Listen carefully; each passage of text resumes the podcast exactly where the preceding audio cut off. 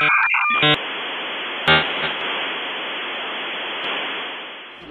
country has ever prospered that failed to put its own interests first. We will no longer surrender this country or its people to the false song of globalism. New Right Network presents Right Now, the featured podcast of New Right Network. Mobilizing, countering the left, energizing the right. New Right Network, home of the New Right movement. Um, a concealed carry class every two weeks, and uh, I used to. I'm not even going to bullshit anymore that I'm doing a lot of firearms related training because I'm just not. I haven't done a serious uh, gun training class in well since since I hooked up with Adam Gingrich. It's been uh, I haven't done anything. So I do my concealed carry class every two weeks, and that's about it. And I, I barely keep the website updated. So I think it would be extremely dangerous to not own a firearm to live in New York City. To be honest with you, I think it's madness. Well, it depends where you live. See, the, the solution that the uh, that the liberals in New York came to was disarm everybody who's law abiding, and they really can't control the criminals at all. So there are more guns illegally owned in the five boroughs of New York City than probably, and I'm speculating. I don't have any data. But I would assume that there are more illegal guns in New York than Tennessee, Oklahoma, and Alabama combined. Right? There's if you look I at the believe that. NYPD's own statistics, they're saying there are millions upon millions of illegal firearms when in fact they've only issued, I believe, 30,000 permits and that includes long guns and rifle permits as well. Everything must be uh, permitted here it's not like the New York State. You don't need to get a special permit for um, long arms, but any handgun owner has to be uh, scrutinized uh, from here to eternity. Of course, criminals don't need to be scrutinized at all. And anyway, New York City, their solution was to turn the white areas of New York into, uh, you know, cop cop world. Um, and the non-white areas are free for all. So yeah, I live in the Upper West Side. It's all white.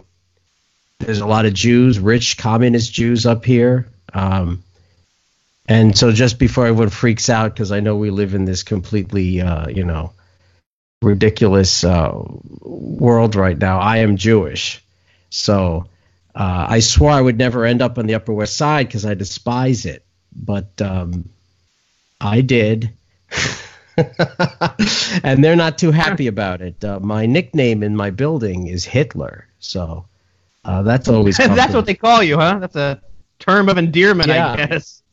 Well, because I ordered a uh, I ordered a firearms uh, cabinet for my long arms, and uh, it was delivered and left in the front uh, of the the reception area of the building, and they wrote my name on it, and it had like a you know like a a, a moose head and uh, a couple of shotguns crossed over the moose head.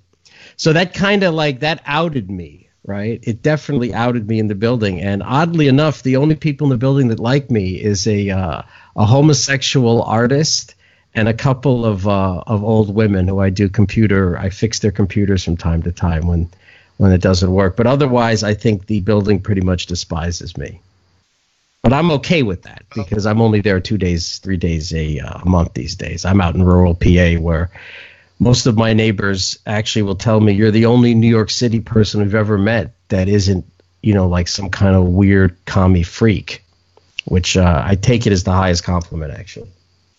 Hey, I just had a friend move to New York City. He's only lived there for six months, and he's already, already starting to talk that liberal communist bullshit. Already. Here's the thing: a lot of people will shit on um, New York City and California and, and these types of places, like it's beyond hope.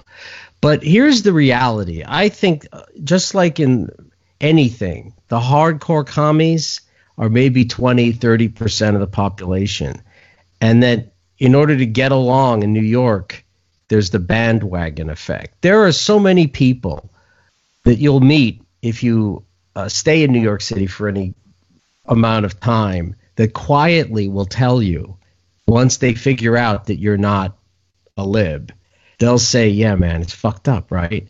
But people that I wouldn't even consider really conservatives or even Republicans, they're tired of all of this Stalinist bullshit. But it's under their breath, and everyone is deathly afraid of being labeled a racist, homophobe, or any of that other garbage and losing their jobs. That's and, and that actually it happened to me. I used to have a pretty good consultancy going, um, but once I came out as uh, New York City Guns as a gun owner, everyone abandoned me. All my clients abandoned me. So I I kind of knew going into it that would happen, and when it happened, you know, it's kind of like uh, this guy today. He has a Mill Bitchell or Bill Bitchell account. He's been saying for days they're going to take my account, and sure enough, they did. It's uh, one plus one equals two, even if they tell you it might equal three. So Speaking of that, what do you think about the left's just culture of if they don't like it, boycott it, mass boycott it, put them out of business, run them out of town? Do you think that that's bullshit, or do you think that from our side we should be standing up and voting with our dollars too? What do you think? Yeah, I mean, okay, so there's the stock quote unquote conservative response, which would be some kind of uh, melange of, uh, oh, I can't believe we've come to this point mixed with a little bit. We have to be the better people and show them how it's done. Um, but you know me, you talked to me last year. I no longer believe any of that shit. Um, no, I, I, I embrace it. I love it, and my only uh, my only sadness is that our side is not as effective at using these kind of uh, these kind of uh, terroristic activities against the left. We're learning, and you can see uh, with the recent outing of all these uh, libtard scum reporters at you know New York Times, L.A. Times, all the garbage uh, propaganda wings of the uh, of the left are now being threatened directly, right, by people on our side. We are showing the anti-Semitism, the racism, and we're we're collecting some scalps. And I am so happy. I'm very proud of the younger people because, as I said last year to you, my own estimation of my own generation and the one that came right before me, that horrid hippie 60s bullshit generation. Um, I'm not impressed. I wasn't impressed when I was in 18 or 17 during the Reagan administration. I knew, I could see that most of the people my age were full of shit. And the people that raised them, the 60s idiots, were even worse. So seeing the younger people, people in their 20s, uh, I don't have real any experienced people underneath the 20s, right? Being that I'm not like some weird old guy trying to hang out with young guys. That's not my scene at all. But I do see things online which lead me to believe that things are moving in the right direction, that this next generation of, you know, right center people are fighters and they're willing to go toe to toe with these bastards, these communist assholes, and I love it. Well, I think I they were fed a crock of shit their whole lives and they're rejecting yeah, it. Yeah, well, so was my listen, dude. My generation was too, but it's it's it's every individual will have a different response. It's like I could I could take my finger and I could poke it right into your chest and threaten you, and you might cuck out. You might run away. You might say, "Oh, uh, don't hurt me." Another person would deck me Everything, everyone has their own response to the external stimuli, and I'm telling you, my generation, by and large, they liked Ronald Reagan, but none of them ever really understood conservatism. Conservatism. They were lucky that the background noise was Reagan, but they never would have fought to get Reagan there. And we've seen that's exactly what they, they're the bandwagon effect in New York City. So if we can make left the way the left is trying to criminalize us if we can get our shit together and criminalize them and i think there's a very good chance we could like we did in the 1940s and 50s um, the bandwagon effect will work for us as well.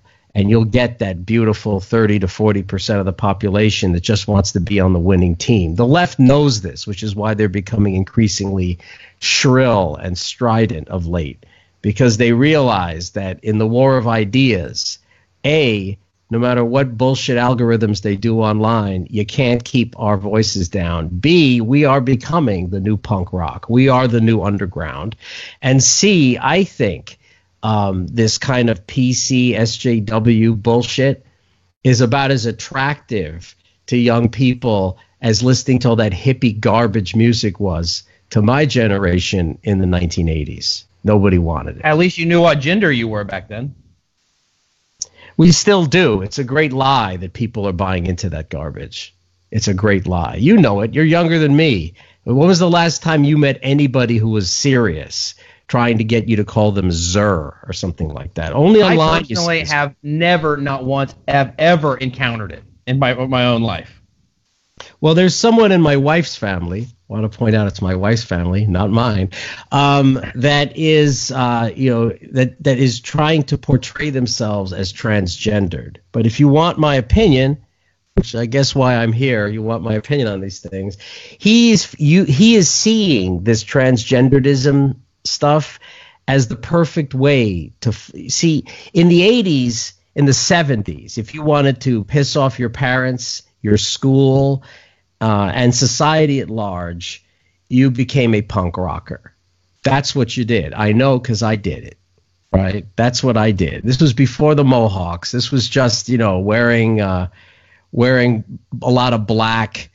Uh, listening to the Sex Pistols, the Stranglers, Iggy and the Stooges, driving your parents crazy by blasting punk rock music like the Dead Kennedys, Holiday in Cambodia, just generally becoming a All great bands, by the way.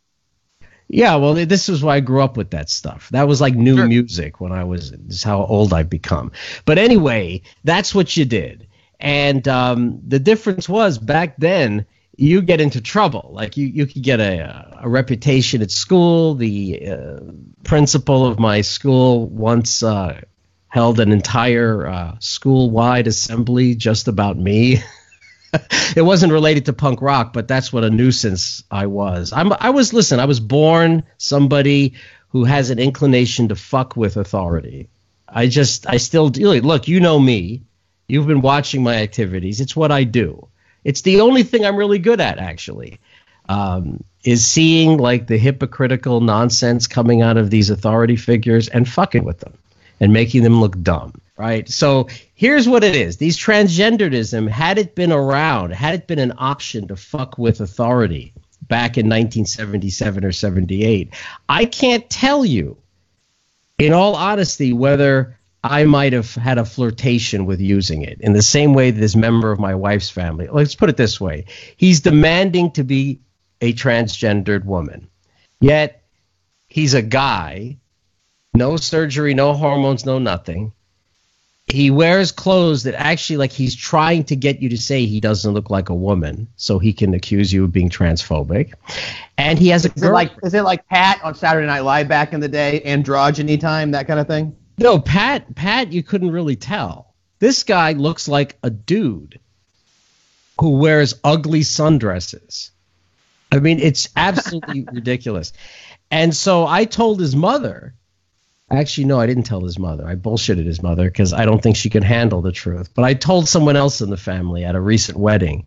I said it's it, my opinion, whatever it's worth, and I'm not a psychiatrist, but my opinion is that this guy has discovered a way to fuck with society in a way that no one can call him on his shit.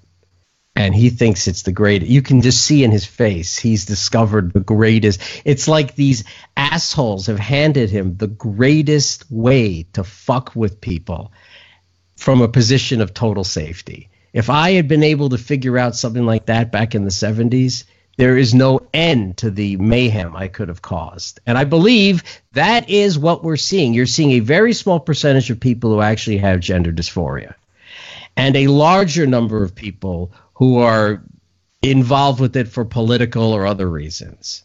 I've actually known people. I say I say that people do things like that, and I, I've been quoted as saying this that people do it honestly just to be cool, just to stand out, just to have something different about themselves. That's all it is.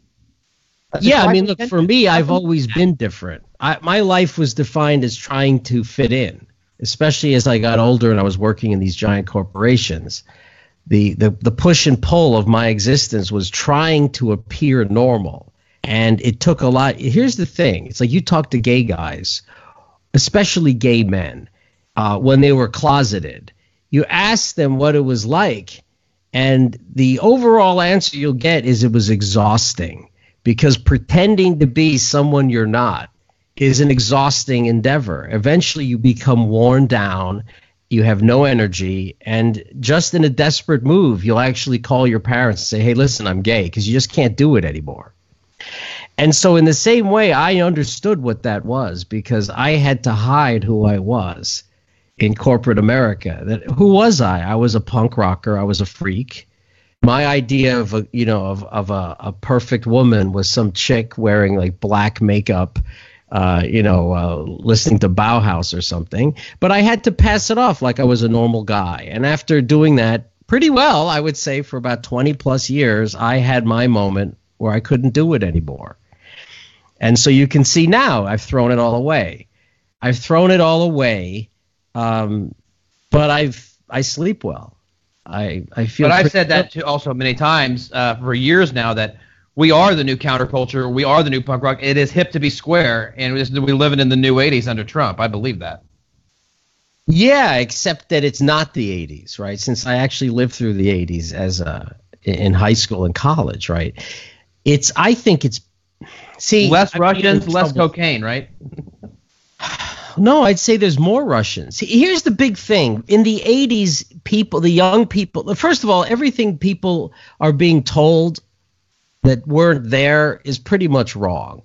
Like most people in the 80s did not dress the way, if you watch 16 Candles or any of these 80s movies where everyone looked bizarre, did I have clothes like that in the 80s? Yeah, I had a few, but I didn't wear them every day. Most people looked um, rather drab in the best part of the 1980s. They wore like micro, what was it called? Micro threaded uh, corduroy pants, uh, usually in some kind of brown, shit brown or tan color, and like a t shirt, any t shirt like they buy at like some secondhand store. Maybe like a Boston T-shirt, although punk rockers would rather die than wear that shit. You you wore what you had Nobody looked like they do in these movies. It's a great lie. It's one of the. It's actually amusing because when I was growing up in the '70s, I would see movies from the 40s and 50s and ask my dad, "Is that what it was really like?" And he would just have this look on his face and laugh at me,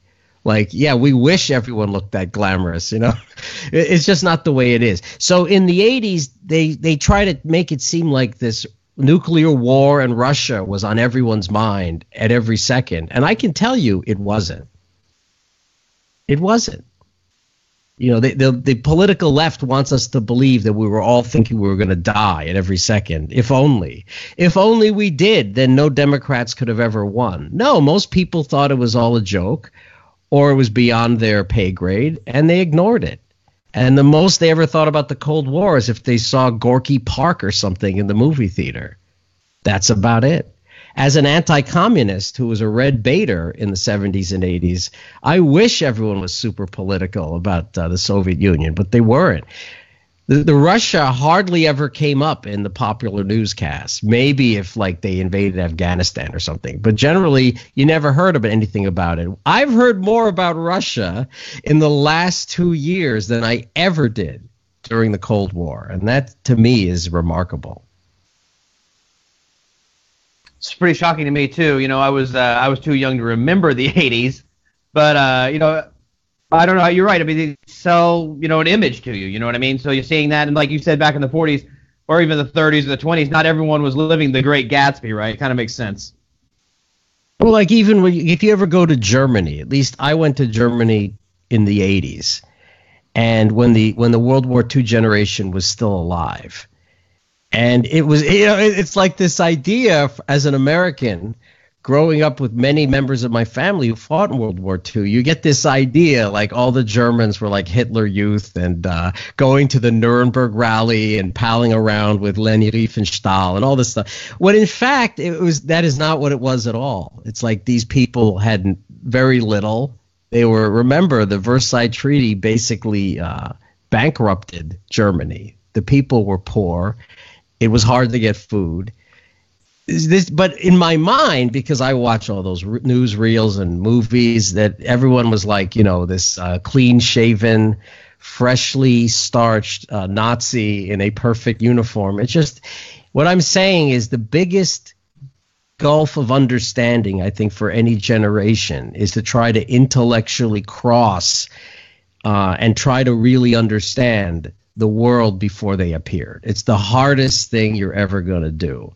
And I think the only way to get, for me, the only way that I got any kind of handle on what was happening in the 40s, 50s, or 60s is I availed myself anyone who was alive during that period, as many as I could find, I would ask my 20 questions until I got a pretty good understanding, as best as you can ever get, being that you weren't there. And um, I assume that process is the same now. Now that I know things that a lot of people under 30 don't, most of them have no interest in it. They watch a couple of movies from the 80s and think, oh, I know what the 80s were. But they don't. Just like they will get, if they're not killed, they will reach middle age also, and they will find the same. It's a remarkable thing to see people saying things that you know are patently false, but everyone under 20 or 30 believes them. You know, like that that the 80s under Reagan, everyone was poor. It was the actually was the exact opposite. Right? It was one of the weirdest periods I've lived through where the standard of living rocketed for the majority of people in the country. Meanwhile, during the Clinton administration, uh, and certainly during uh, the Obama, certainly during the Obama years, things stagnated. But the media and the narrative was how great things were. But people my age, I don't think bought it because if they did, Trump could never have won. See, even the assholes I went to high school with, they were fucking there.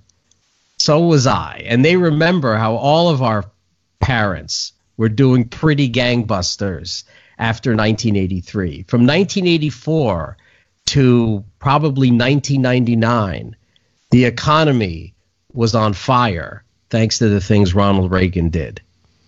That's a pretty good run. And of course, you know, W killed it and Obama buried it. Right. But Trump is you know, trying. Let me ask you this, and I, let me ask you this then, because you know you said you know you've been around the '80s and all this. Even in the '80s, did people know that Jimmy Carter was a pile of shit, or did they try to glamorize it like they do Obama? Uh, absolutely not. I mean, there was see the thing was back there when you're looking talking about 79 80 was the media left wing yes but back then, it was the kiss of death to openly talk about communism or socialism. You were done because that World War II generation was still alive. Right? They're gone now. All right. Unfortunately, they are gone. The old guard is gone. Unfortunately for right. you and the rest of your little crew of young guys, I've replaced them. It's a, it's a very depressing thing for me. Well, my generation and that 60s trashy garbage generation has replaced the greatest generation. They can't speak and they can't vote anymore. But when they were still here, why is it that Ted Kennedy was hiding the fact he was a, a communist, why he was selling. Why was Ted Kennedy doing backroom deals with the Soviet Union to try to harm Ronald Reagan? Because he was. But it was done secretly, and when that when that information came out, he denied it vehemently. Today, AOC is talking about Karl Marx and how great it is, and how our economy sucks, etc. They're doing it openly now. You couldn't do that in the '80s it would be the kiss of death. So the media back then, you had conservatives working in the media, you had conservatives working in academia. That all changed in the 90s. So in my time, when I remember high school, did we have our lefty piece of shit teachers? We absolutely did. I took great pleasure in eviscerating in vivisecting those motherfuckers. But at the same time, I would say roughly half of my professors were conservatives who actually some of them worked for the Nixon administration. Some of them, um, you know, all of them were Ronald Reagan fans. One of them was a, one of them, Mr. Damon. Uh, I did AP history with him. I think in twelfth grade. He uh, had worked at Time Magazine as a senior editor for politics, and he was a he was a conservative, real Reagan conservative. Do you think there were any conservatives working at Time Magazine or Newsweek these days? I tell you that they're Absolutely not. Absolutely not.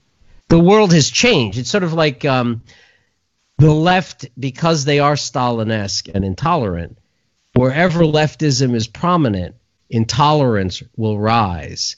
And people like you and me are shut out.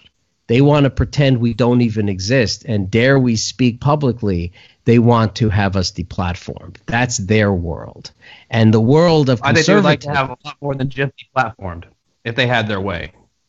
If they had their way, we would be dead. Let's make no mistake. They want us dead, which is why I recommend highly that you learn how to use firearms, learn how to defend yourself without firearms, and stock up on guns and ammo. It's the patriotic thing to do. I'm not trying to come across like, oh, Grandpa, tell me about the good old days or anything like that when I talk to you, Glenn. But since you have that good perspective and I'm not your on me- grandfather yet. I'm more like your your father's age, probably. So I'm like your father's age. Grandfather maybe in 10 or 15 years, but you know. No, I, I was just being, being facetious, but I didn't mean nothing by that. So, but when do you think that politics went from, you know, we could have a healthy disagreement into blood sport that it is now, to where, you know, family members disowning each other over party affiliation? It started during the Clinton eight years and came to fruition during W. So during Clinton's eight years, this in, this this thing, if you want to call it the rise of uh, of our crazy. See, during the Reagan administration, the only crazies that I saw on the political spectrum were all lefty assholes, or they were into like, or they were right wing psychos that were into like Lyndon LaRouche or some crap like that. Um, but those were like tiny. Most conservative Republicans in the 80s were like super square.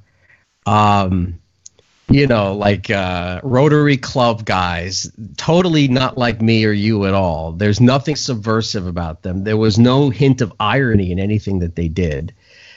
It's it's like what you would think your grandpa would be like. That's what most conservatives were like, very square. There was some people like me. We called ourselves uh, Republican reptiles or lounge. Sometimes uh, the great P.J. O'Rourke uh, wrote a book called I think it was called Republican Party Reptiles, and uh, you know it was about what kind of who were the who were these young Republicans who were hanging out at fancy nightclubs, um, drinking too much, maybe doing a little cocaine and trying to bed the hottest chick they could because certainly that was part of the Republican scene, but it was a small part. Today, I would say that type of flavor of being sort of like an underground Republican rock a rock and roll Republican, if you will, is now the norm. And the the square Republican, I think, is maybe only thirty percent of our base now. Most of the Republicans are partiers. And they're see what I'm trying to tell you is back in 81 or 82, if you looked at our base, at least when I looked at the base, what I saw was a lot of like prim and proper people. Maybe they were having a, a you know Studio 54 type of lifestyle, but you never would advertise it, right? If if you were swingers or you drank too much or you smoked a lot of pot, you would never admit that in front of your kids. You'd hide it. Today, no one is hiding anything. So you know you've got guys like Scott Presler, Gays for Trump. Um, you got uh, you know all these uh, various uh, black black folks are coming out with, for Trump you know, Hispanic folks coming out for Trump uh, in a humorous way, like, yeah, yeah, you know, all Hispanics hate Trump except me, right? And that you see them on social media. Back in the '80s, you really wouldn't see anybody like, you know, uh, I'm a goth for Reagan. It just it just didn't exist. Within certain subcultures, people would whisper, like, you know, a lot of the guys I knew in the '80s who were gay would whisper it, once they got to trust you, saying, "Don't tell any, don't tell any of the other gay people." But but I like I like Ronald Reagan, and I, I think Andy Warhol does too. You know, like that kind of thing, right? Because Warhol loved the Reagans. You, you had to wonder, did he even understand the, the politics? I don't think he cared about politics. He saw them as glamorous.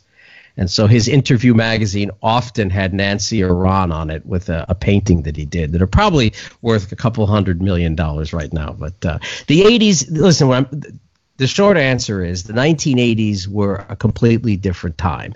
And during the Clinton years, um, the right became that the, the people like you wouldn't be here if it wasn't for Bill Clinton. It was during the Clinton period that our base became radicalized against the commie liar, uh, Mr. Clinton. And it was during the W period, W. Bush, that the left sort of became, they went from standard like 60s hippie bullshitters to becoming Antifa.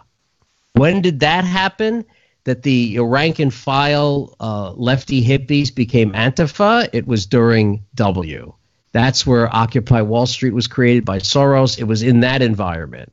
And so during Obama, they took the Antifa reality and bankrolled it with your tax money. And what you're seeing now is Donald Trump trying to apply the same formula, which is to take taxpayer money and radicalize our people. And I hate to say this, but I'm going to say it publicly for the very first time. My belief is this Q thing actually is a physical manifestation of uh, of the right experimenting with Antifa like politics because they understand in the next 10 or 20 years, our side has to be equally armed and equally amped. As crazy as those people are, I think the reality is setting in. We need to weaponize our crazies I as theory, well. I theory in on the Q thing, and I don't think I've said this publicly.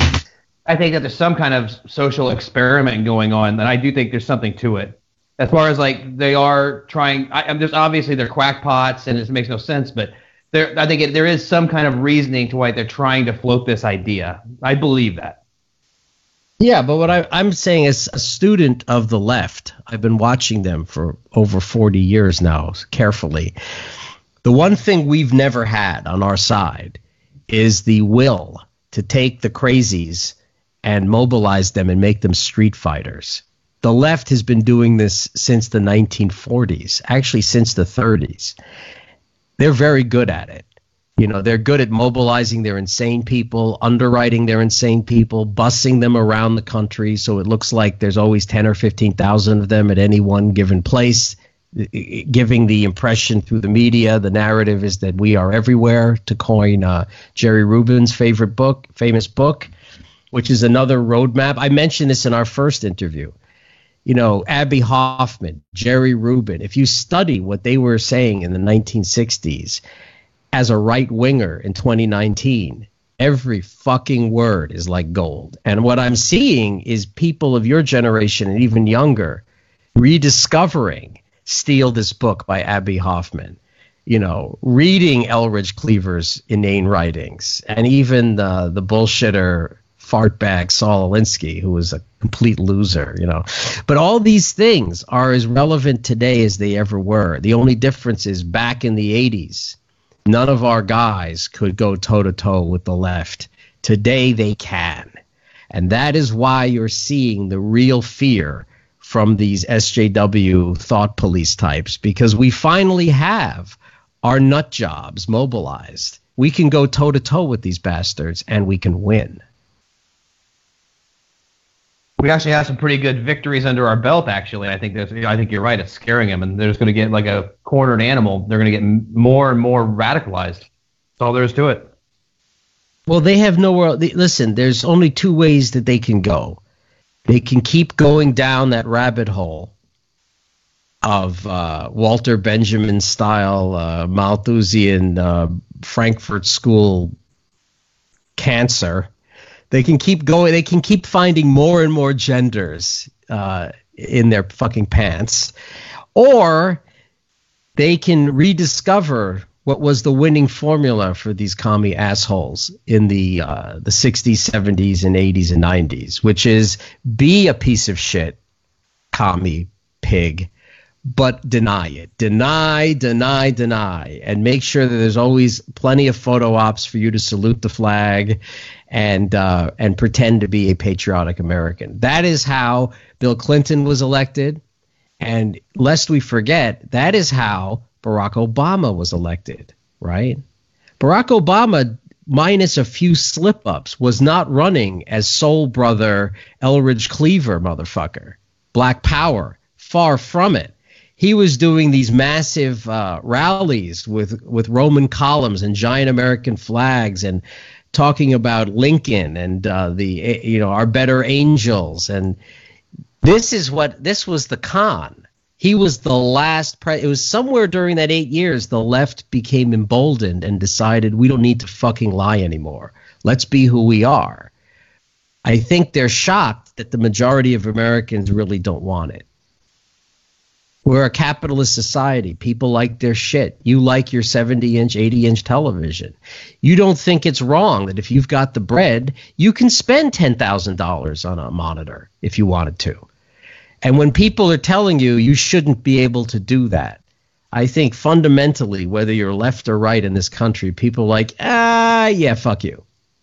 Right? So Absolutely. they have to, my opinion, they should start hiding again. They need to start hiding their shit again.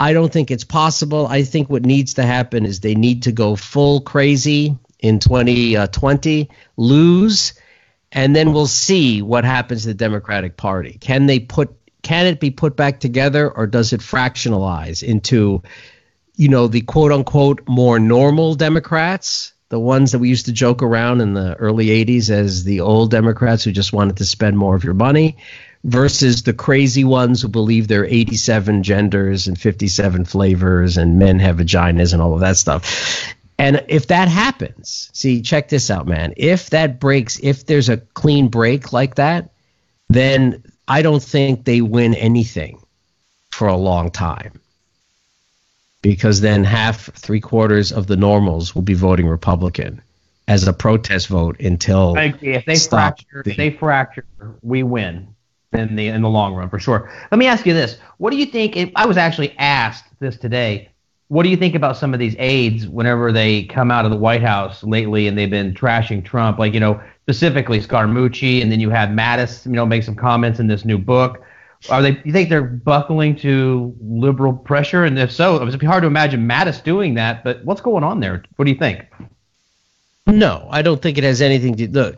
It's about money, right? So if I came, if you worked for Donald Trump, and uh, you know no one is going to hire you now, which is the case with Scaramucci and, and Mattis. They they be clown. Both of them became a clown show, right?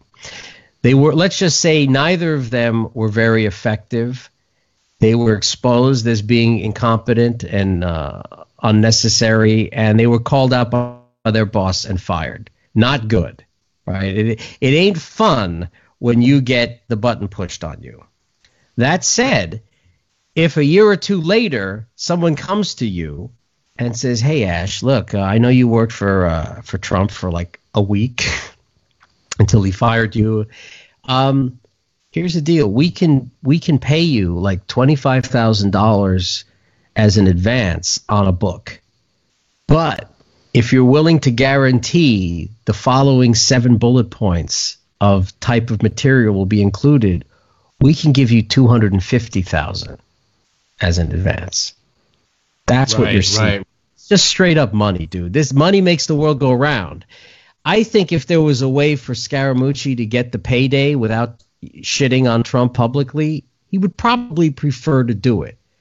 But at this point, who on the left is going to hire him and who on the right is going to hire him? He's pretty much done. He's fucked. Yeah, but Scaramucci's worth like $900 million or something ridiculous, right? No. He's not worth shit. I mean, he may He's have not? some money. Mm-hmm. I don't think he's like a super wealthy guy. Maybe he is. I don't know. He doesn't strike me. He's not on the Trump level, right? No, you're right about that. He might have like anyway. I'm not even going to speculate because I don't think it matters. With guys no, like Scaramucci, he's, he's, he's, affluent enough, you know, and he wants to be liked, and he wants to, you know, you said monetarily achieve more. Right. He also wants payback because that's the kind of personality he has. So he feels look, Donald Trump humiliated him publicly. Even if he had $20 billion in the bank, he's been made into a cuck.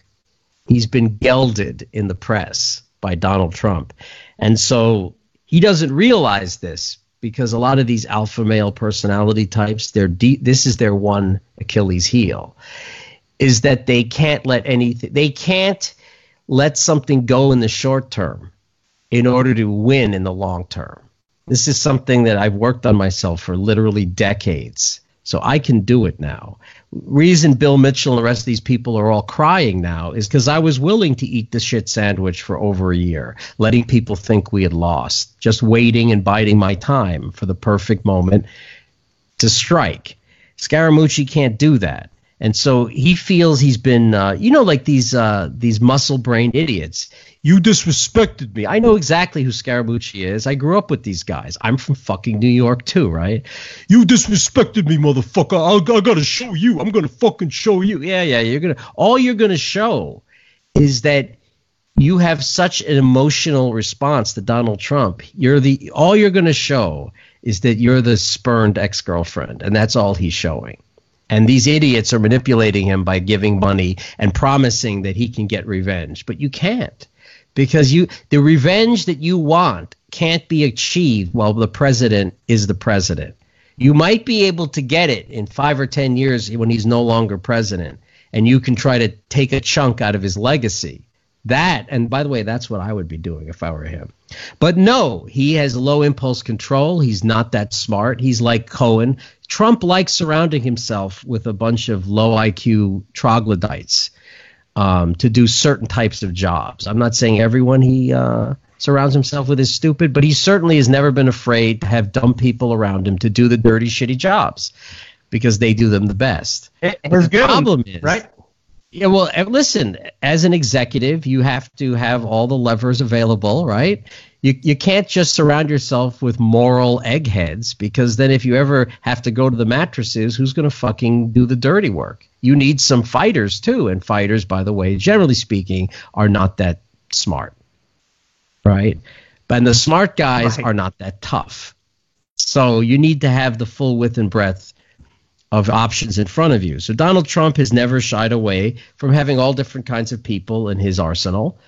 And when one of them goes rogue, like Scaramucci, um, it can be embarrassing for him, which I think not for Trump, but for Scaramucci. He hasn't figured out yet. He still thinks he's winning. But I think if you look at the last couple days, it's beginning to dawn on him that no that the only reason people liked him is because he was connected to the president right?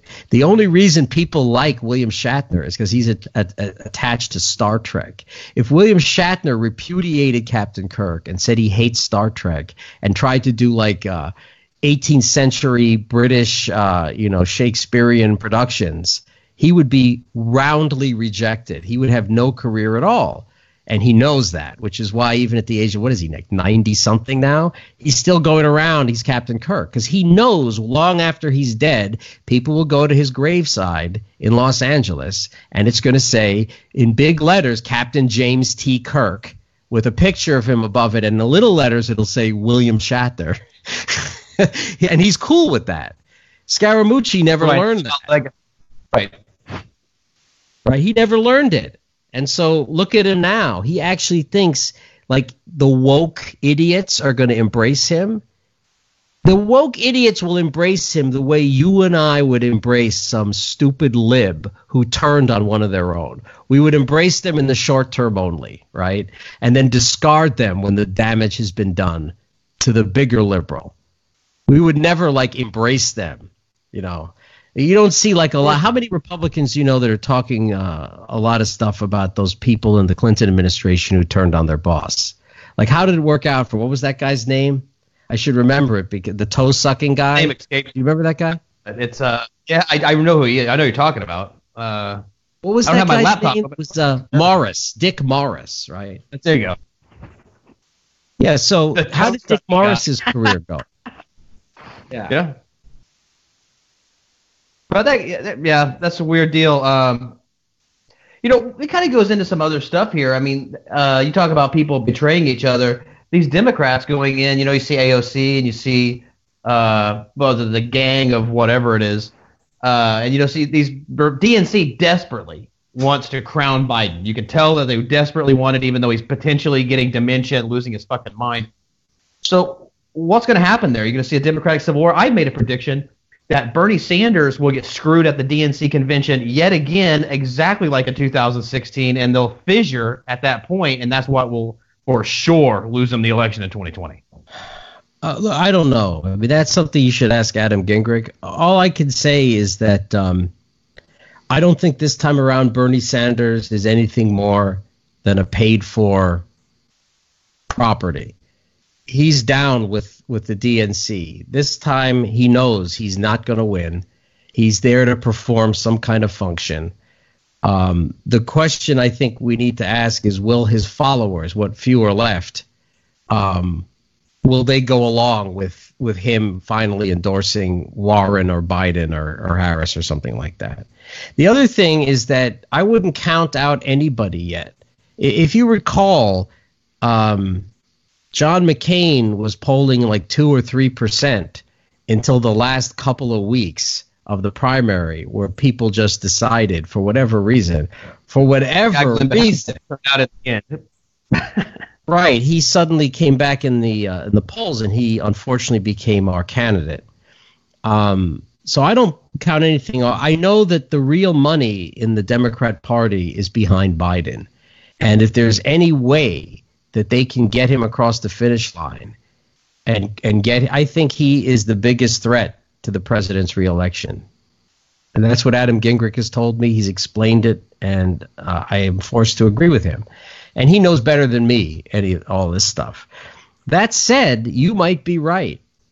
You know, if his performance continues down the path it's going, where even people in his own party think he may have brain damage, right? I mean, that's fucked up. If, if people are saying on the Democrat side he's an old man and he has brain damage, I, I don't know how. Then I think it's going to be Warren. At least looking at things right now, I think Kam- Kamala Harris is an unattractive, politically unattractive candidate, right?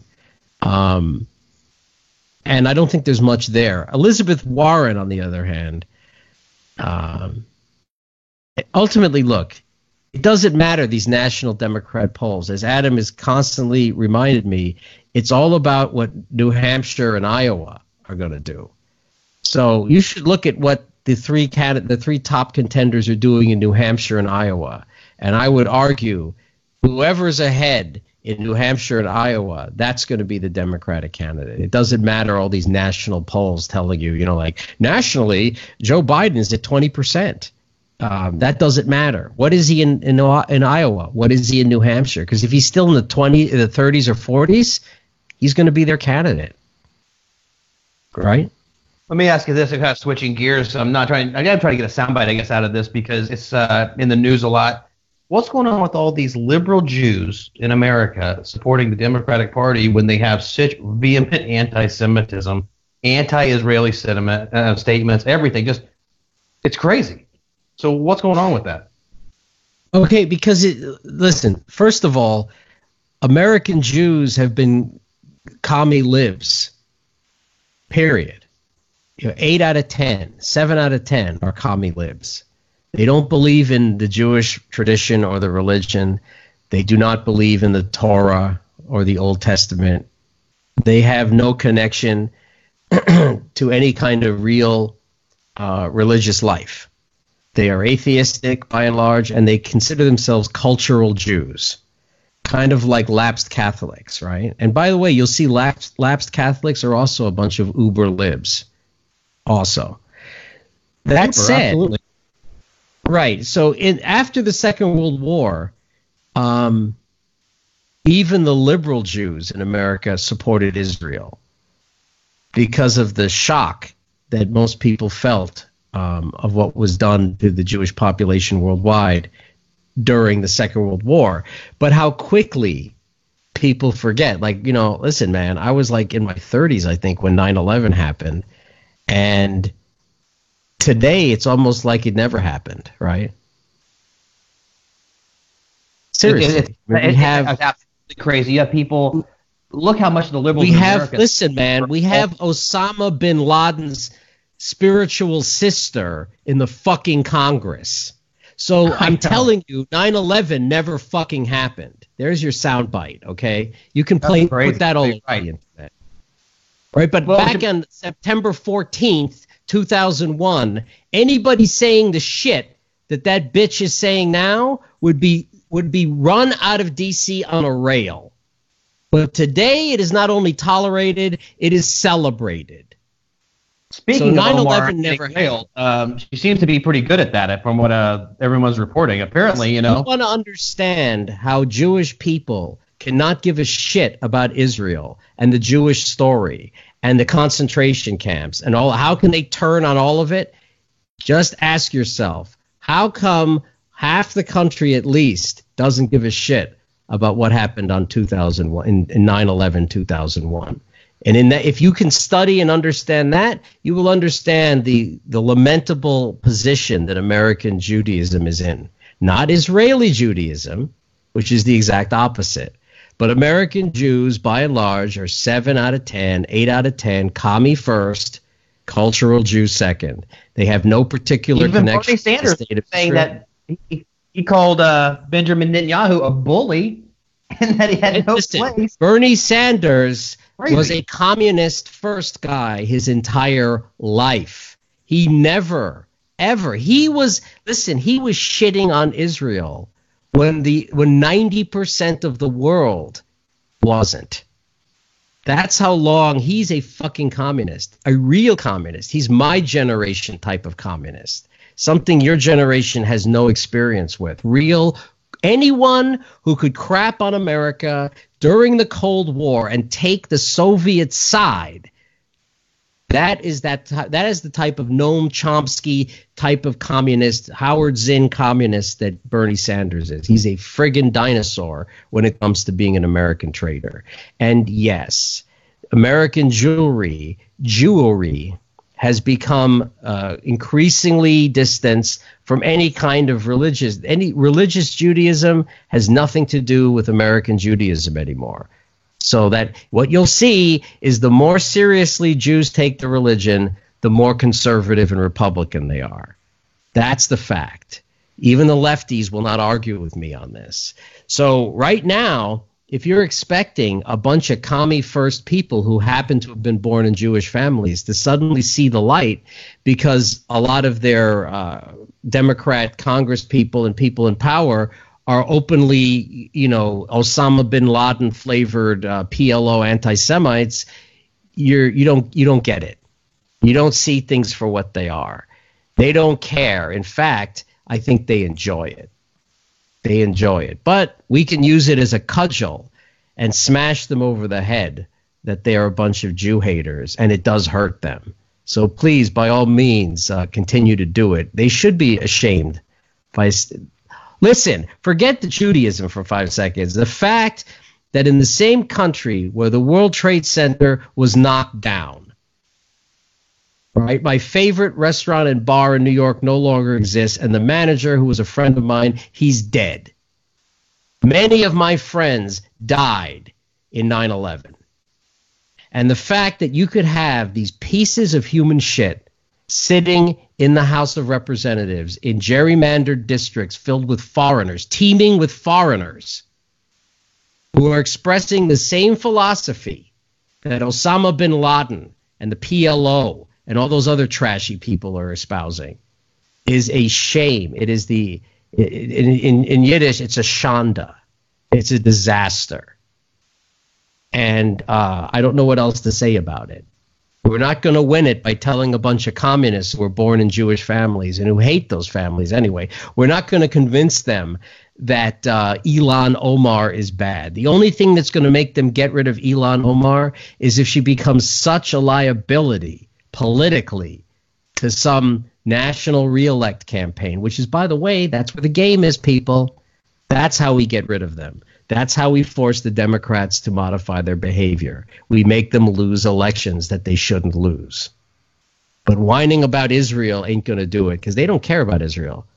And it doesn't. It's it's not like they just decided they didn't care about Israel. These Jews, eight out of ten Jew, eight out of ten, seven out of ten Jews, never cared about Israel within the last forty years. They hate But Israel. I'm saying they it's think I Israel that not only do they not care, they openly hate the state of Israel. Crazy. Right, because because in the leftist demagoguery world, we how far do we want to roll back on this? Okay, so State of Israel was established in 1948.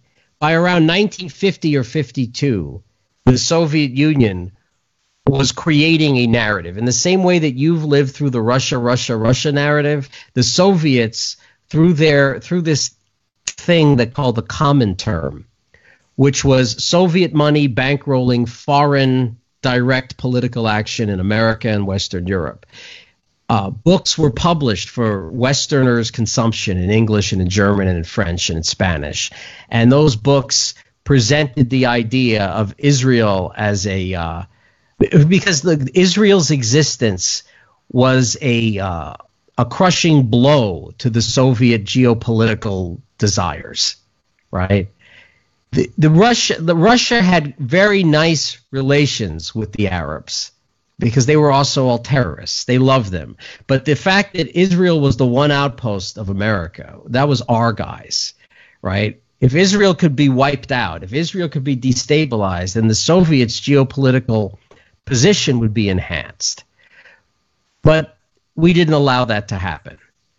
But the philosophy the propaganda that was created during, especially in the 60s and 70s, Israel is apartheid, Israel is racist, Zionism is evil. All this stuff came out of the Comintern. It all came out of Moscow and the Politburo. And what's funny, not so funny, but amusing to me, is I see people who are literally more than half my age younger spouting shit from a book that I purchased in the Soviet Union in 1984.